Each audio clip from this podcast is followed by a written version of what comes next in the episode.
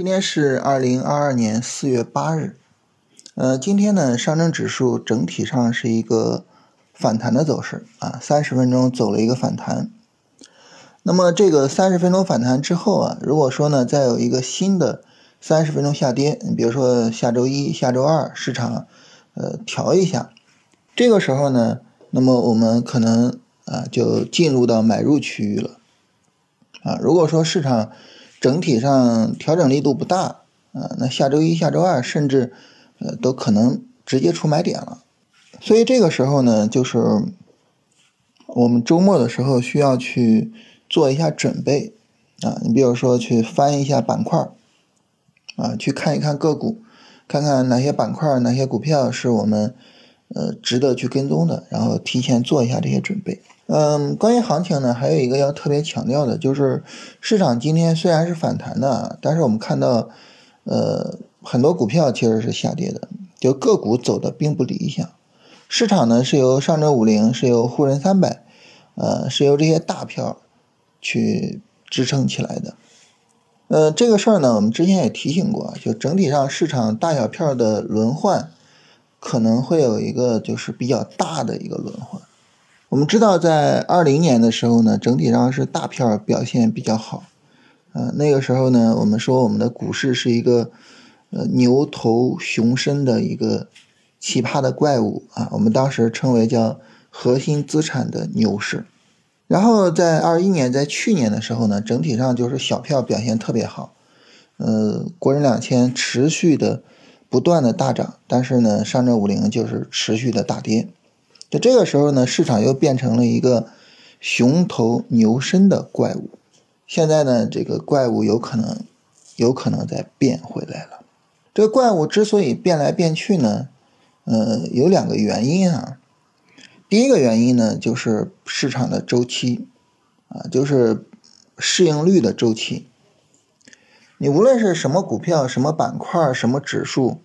呃，市盈率呢，它还是一个衡量。呃，他们的投资价值的一个比较根本的东西，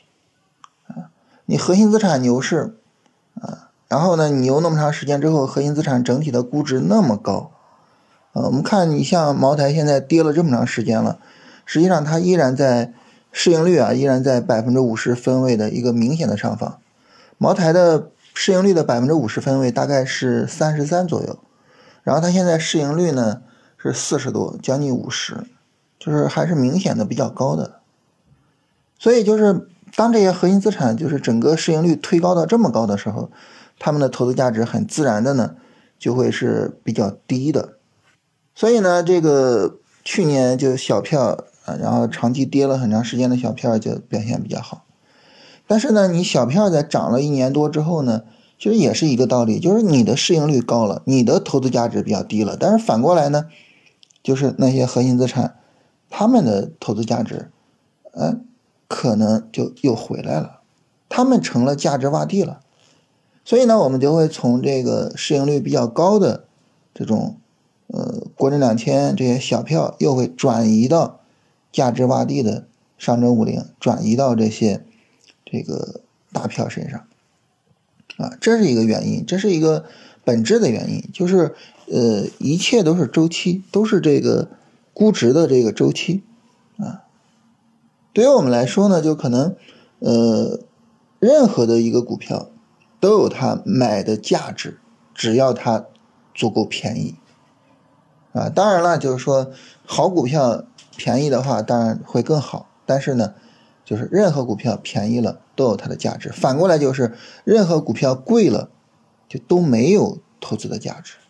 啊，所以很自然的就是说。这个估值的周期带动了五零到两千，然后现在有可能啊从两千再回到五零这么一个轮换，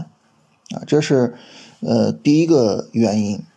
第二个原因呢，可以跟大家聊一下，就是关于呃宏观的货币政策这一块儿。从宏观的这个货币政策的角度上来说呢，就全球的货币政策呢都会是跟着这个美联储的货币政策的周期走。啊，当然，我我们跟美联储呢稍微的有一点不太一样，就可能我们还有就是去降息、去释放货币的一个空间，啊，但是整体上来说，如果说你的这个货币政策跟美联储的政策，如果说啊差距比较远的话，那么这个时候呢，这个呃，当我们去释放货币，然后美联储去加息去回笼货币的话，那么这个时候我们可能很多外资会从我们这儿流出去，这个其实是一个很大的问题。所以我们其实可能紧跟美联储的一个呃压力还是比较大的。那么从美联储的这个政策周期来讲呢，就后面大家普遍比较预期的，就美联储后续可能会是一个加息加上缩表，然后呢，整体上就是缩减流动性这么一个情况。缩减流动性的一个影响呢，就是市面上的钱少了。市面上的钱少了之后，我们拿着这些钱，拿着仅有的这些钱去做投资的时候，我们就会去想。那我那我尽可能的投在什么地方呢？啊，我尽可能的去投到就是可能更有可能让我保值增值的地方。那我们想就是上证五零、国证两千这两个让你去选，让你去猜哪一个更有可能保值增值呢？我们可能愿意去猜上证五零，愿意去猜这种呃跟我们的这个国民经济关系更大的。这些企业，所以这个也是一个很重要的方面啊。我包括我们看美股啊，你能够看到，就是最近几个月的时间，整体而言啊，道琼斯走的比纳斯达克要好。整体上来说啊，可能比如说某一天或者是某某某一段时间，呃，纳斯达克好，但是整体上最近几个月，道琼斯走的会更好一点。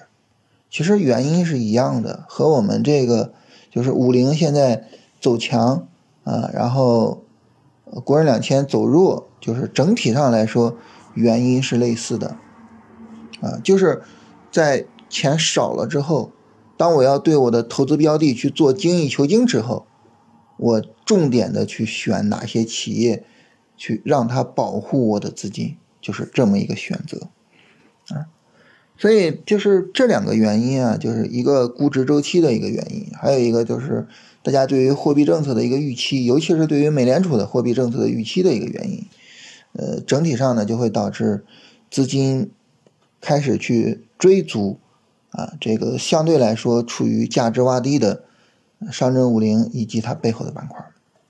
最近呢，在这方面表现特别突出的啊，主要是房地产。然后基建，然后银行，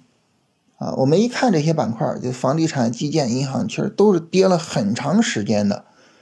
啊，就是前些年跌了很长时间的，然后整个估值非常低的，啊，所以就是现在的整个的这个市场的转向，嗯，也是有它的道理的，啊，我们自己呢在选板块的方向上，其实呢也可以去考虑一下这方面的东西，啊，就是这个呢跟大家。呃，简单的聊一聊哈，呃，另外呢，就是我说一下昨天那个音频啊，昨天的音频我后来想了一下，标题起的有问题。啊，不能叫怎么去规避踏空，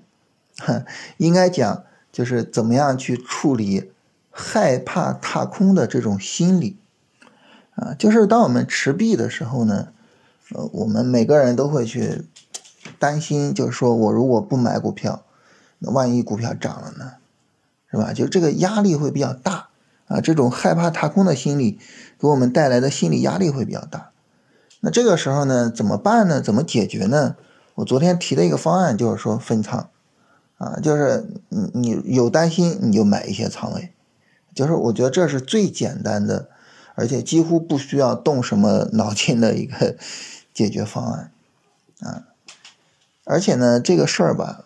说实话，也没有什么太好的解决方案。真的就是你，你只要是手里边拿着钱，没有股票，你就是会担心。你就是看着今天这个上证指数上上证五零反弹，你就是会担心的，这是不由自主的啊。所以怎么办呢？就是唯一的办法就是分仓啊，没有其他，没有什么太好的办法。担心我就买一些，买到什么程度呢？买到我能睡得着为止。当我去持仓的时候，其实也是一个道理。持仓的时候，我害怕亏损，是吧？害怕盈利回吐，害怕下跌，啊，害怕就卖一些，卖到你能睡得着为止，啊，一切以 高质量的睡眠为准。这个呢就是解释一下昨天的那个音频啊，我觉得名字有点问题啊，不是说去解决踏空这个问题，而是去解决担心踏空啊，就是解决这个问题。好吧，我们今天就聊这些哈，就是大家呃可以趁着周末的时间啊翻一翻板块什么的。